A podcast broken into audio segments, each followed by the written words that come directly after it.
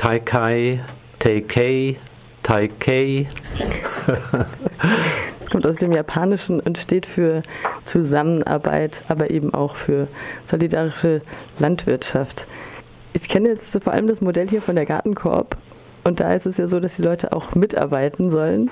Das gestaltet sich hier wahrscheinlich ein bisschen schwierig. Erstmal Hermann. Theoretisch ist das natürlich möglich, da hinzufahren, vor allem mit unserem Segelschiff. Wir können ja zehn Leute mitnehmen pro Fahrt, aber dann muss man sich schon ein halbes Jahr Zeit nehmen für Hin- und Rückreise und dann noch den Arbeitseinsatz vor Ort, sollte man auch ein paar Monate einplanen. Also theoretisch ist das möglich und wir schaffen dort auch Möglichkeiten, dass man dort gut untergebracht ist, dass man gut begleitet ist. Aber das sind Zukunftsperspektiven. Also so wie bei der solidarischen Landwirtschaft, dass man am Wochenende mal eben mit aufs Feld geht, das geht bei uns nicht. Genau, das Ganze ist postfossil, also ohne C O zwei Ausstoß wird der Kaffee dann mit dem Segelboot, wie du gerade gesagt hast, Segelboot oder Segelschiff? Ja, kannst du beides nennen. Segelschiff, also es ist, hat schon eine Größe. Wie haltet ihr denn den Kontakt? Vielleicht Marlon mal? Die Partner, die Timbercoast-Reederei, die sitzt äh, bei Helfsfleet in Bremen. Also die haben da ihr Büro und da sind wir in regem Austausch. Jetzt auch gerade zur Planung der Ankunft der Avontuur, die ja kurz bevorsteht, am Himmelfahrtswochenende. So am elften Mai wird sie in Hamburg am Hamburger Hafen eintreffen. Da haben wir jetzt natürlich gerade häufig Kontakte ins Büro, die natürlich immer die aktuellen Neuigkeiten von der Avontuur, von dem Segelschiff haben. Habt ihr die Reise schon mal gemacht mit dem Boot, Schiff? Nein, ich, äh, ich noch nicht. Ich bin auch ein schlechter Seefahrer. Also ich muss mir das wirklich gut überlegen, ob ich im November bei, bei eisigen Kälten äh, auf einem unbeheizten Boot in die Wogen springe. Also es ist nicht ohne. Wer das mal mitgemacht hat, der weiß wirklich, was das bedeutet, Kaffee herzubringen, sauber herzubringen. Marlon? Für mich ist es leider auch noch ein Zukunftstraum. Also bisher habe ich die Gelegenheit noch nicht gehabt, aber ich hoffe, dass ich die Segelreise in der Zukunft mal machen kann, wenn es ja, wenn es das erlaubt, die Projektarbeit auch. Ich denke, momentan braucht es bei uns äh, viele Hände erstmal hier in Deutschland auch, um das Projekt ins Laufen zu bekommen, aber vielleicht wird das in den nächsten ein, zwei Jahren was. Und der Kontakt zu den Produzentinnen und Produzenten, wie läuft der ab? Auch da haben wir häufig Skype-Konferenzen oder Telefonkonferenzen mit den ähm, Bauern in Mexiko. Also auch eine Buchstudiengruppe führen wir gerade momentan zusammen mit denen, also dass wir gemeinsam uns mit äh, der assoziativen Wirtschaft, wie sie bei Teikei praktiziert wird, wo wir uns damit auseinandersetzen, gemeinsam mit denen dazu und versuchen, unsere Projekte quasi dann ja, gemeinsam entwickeln sich zu lassen. Wenn man jetzt ausgeht von dem solidarisch finanzierten ähm, Modell, dann kann es ja auch sein, dass wenn die Ernte schlecht ist, dass es keinen Kaffee gibt, oder? Hermann? Ja, also wir fangen erstmal ganz langsam an und äh, wir haben schon die Idee, dass wir auch das Ernterisiko gemeinsam tragen. Aber wir wollen nicht gleich äh, da in die Vollen steigen. Das heißt, äh, wir sagen, die ersten zwei Jahre sind jetzt erstmal Jahre zum Ankommen und wir versuchen eben Ernteausfälle so auszugleichen, dass, äh, dass es nicht unbedingt gleich dazu führt, dass wir meinetwegen jetzt nur noch fünfhundert Gramm kriegen anstatt tausend Gramm. Aber in Zukunft äh, ist es schon so geplant. Wir haben also in unserer Kalkulation einen, einen kleinen Puffer drin. Das heißt also eine Art Versicherung, wenn tatsächlich große Ausfälle da sind, dass also wir nicht ganz auf Kaffee verzichten müssen. Aber wir wollen äh, eben jetzt nicht an den Preisen schrauben, so wie der Weltmarkt das macht, sondern tatsächlich wird es so sein, in den kommenden Jahren, wer Mitglied ist, der wird eben bei guter Ernte, wenn er jetzt, sagen wir mal, acht Kilo fürs Jahr bestellt hat, kann es sein, dass der auch zwölf Kilo kriegt. Es kann aber auch sein, dass er nur vier Kilo kriegt. Und äh, an dieser Frage arbeiten wir gerade, wie wir das realisieren können, wie wir diese Puffer einbauen können, dass nicht alles beim, bei den Mitgliedern hängen bleibt an, an Kosten. Jetzt sagst du, ihr wollt noch nicht ganz in die Vollen gehen. Auf welchem Stand ist denn das Projekt gerade?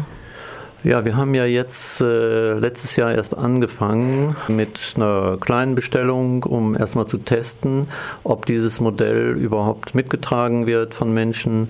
Wir dachten, wir kommen mit fünfhundert Kilo aus. Letztendlich brauchten wir zweieinhalbtausend Kilo, die wir verteilen konnten. Unser erster Kleinbauer, den wir tragen, schafft fünftausend Kilo im Jahr. Das ist so seine Jahresernte, die wir verteilen.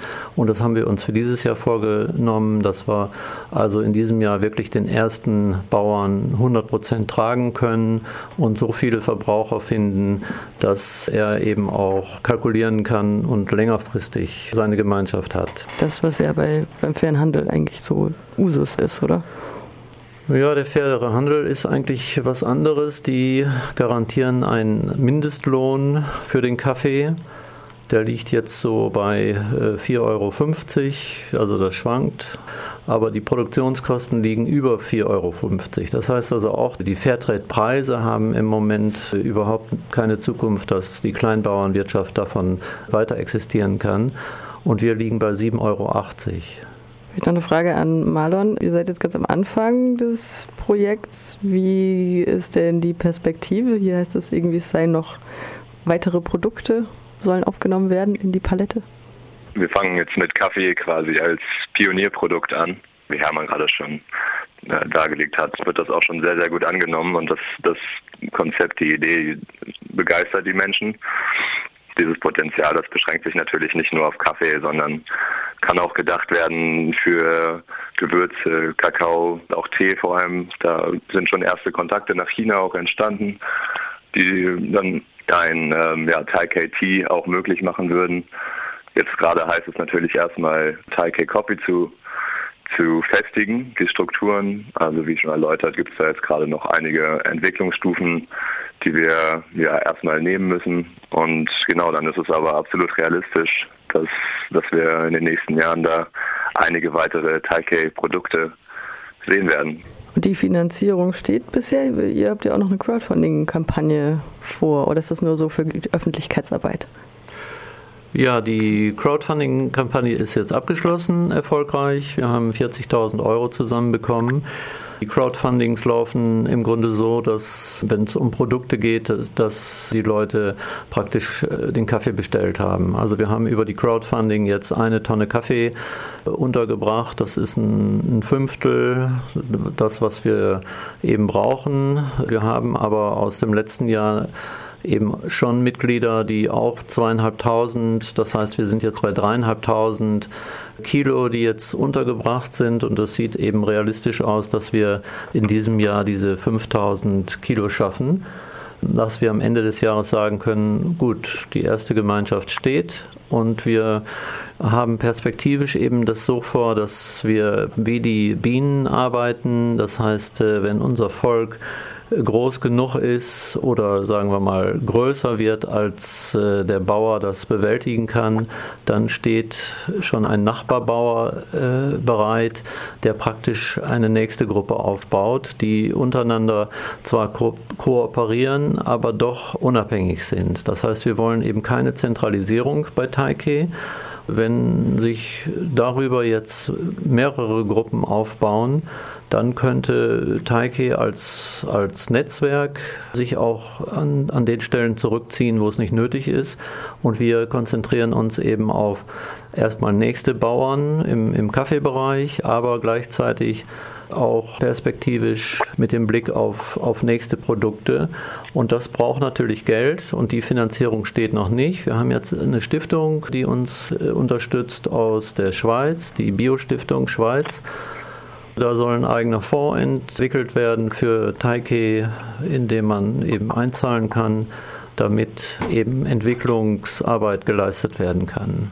Und diese Entwicklungsarbeit, die muss eben auf beiden Seiten passieren, einmal aus mexikanisch, auf mexikanischer Seite und auf deutscher Seite. Der Kaffee wird ja hier dann in Deutschland geröstet und veredelt, heißt es in eurem Text. Wieso wird die Wertschöpfung dieses landwirtschaftlichen Produkts jetzt doch wieder im globalen Norden gemacht? Also es hat verschiedenste Gründe. Wer, sagen wir mal, jetzt sehr guten Kaffee trinken möchte, und wir haben zwar nicht nach sehr gutem Kaffee gesucht, aber Wir waren sehr überrascht, als wir die erste Probe bekamen, dass wir einen wirklichen Specialty-Coffee haben. Das ist ein sehr hippes Getränk, was sehr, sehr teuer verkauft wird.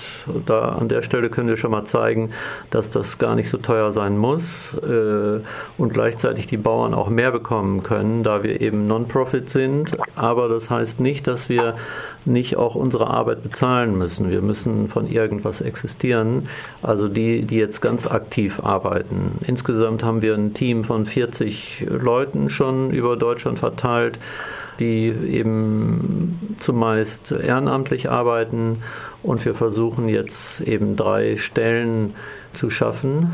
Und die eigentliche Frage, warum wird nicht in, in Mexiko geröstet? Zum einen, den Kaffee, den wir probiert haben aus Mexiko, der schmeckt anders als der Kaffee, den wir hier getrunken haben. Ich will jetzt nicht sagen besser oder schlechter.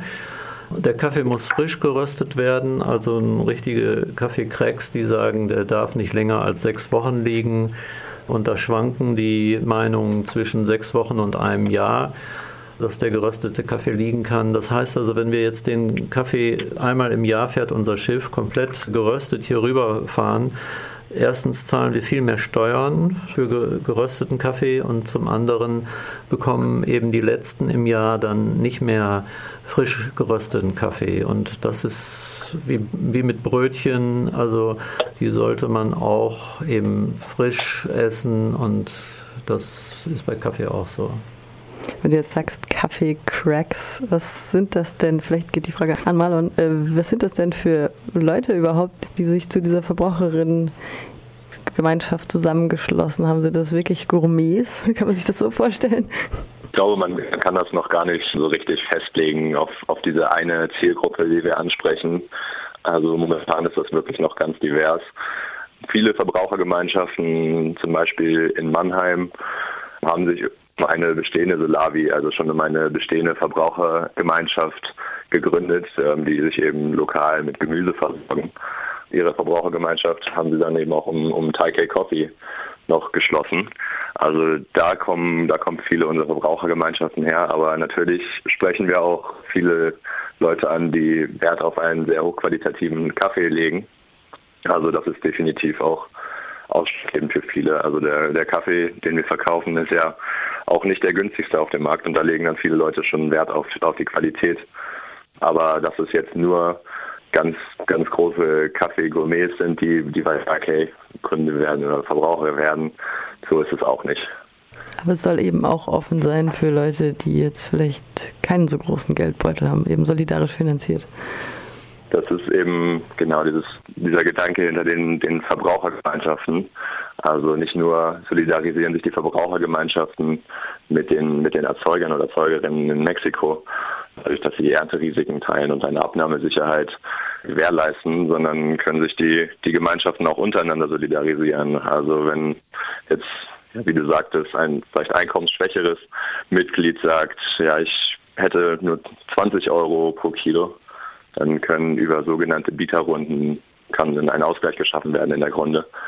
Und ein anderes, vielleicht ein kaum stärkeres Mitglied kann sagen, ja, ich habe aber jetzt äh, die paar Euro mehr für mein Kilo Kaffee und kann damit dein, dein Defizit ausgleichen. Und so können dann beide ihren Ernteanteil genießen.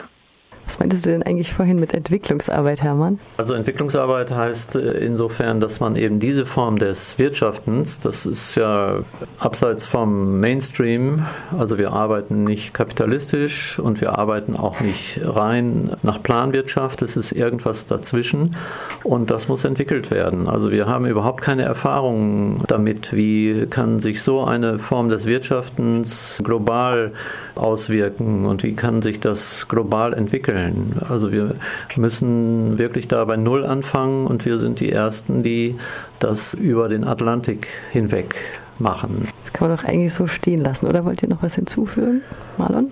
Vielleicht noch ein, ein Aufruf. Und zwar habe ich ja eben schon kurz angedeutet, dass am Himmelfahrtswochenende die Avontuur ankommen wird im Hamburger Hafen. Wer da gerne dabei sein möchte, ist herzlich eingeladen von uns. Entweder am Himmelfahrtswochenende selber, da wird die Avontuur im Hamburger Traditionshafen stehen, Oder am Montag, den vierzehnten Mai, da heißt es dann, den Teikei Coffee zu entladen. Und da brauchen wir viele fleißige Freiwillige, die Lust haben, mit uns gemeinsam die Kaffeesäcke vom Schiff zu holen, aufs Lastenrad zu, zu tragen und ins Lager zu bringen. Wer da Lust hat, der kann sich gerne auf unserer Facebook- oder Internetseite informieren. Da gibt es ein Formular für Freiwillige und da kann man sich anmelden. Jeder ist jeder herzlich willkommen. Ja, wir freuen uns natürlich über jeden, der mitmacht und aufspringt und ähm, dass sich das Ganze entwickeln kann und wir eben zu einer Form kommen, die die Kleinbauernwirtschaft wirklich am Leben erhält. Dann vielen Dank an Marlon in Lüneburg und Hermann hier im Studio. Toi, toi, toi. Ja, danke schön. Vielen Dank.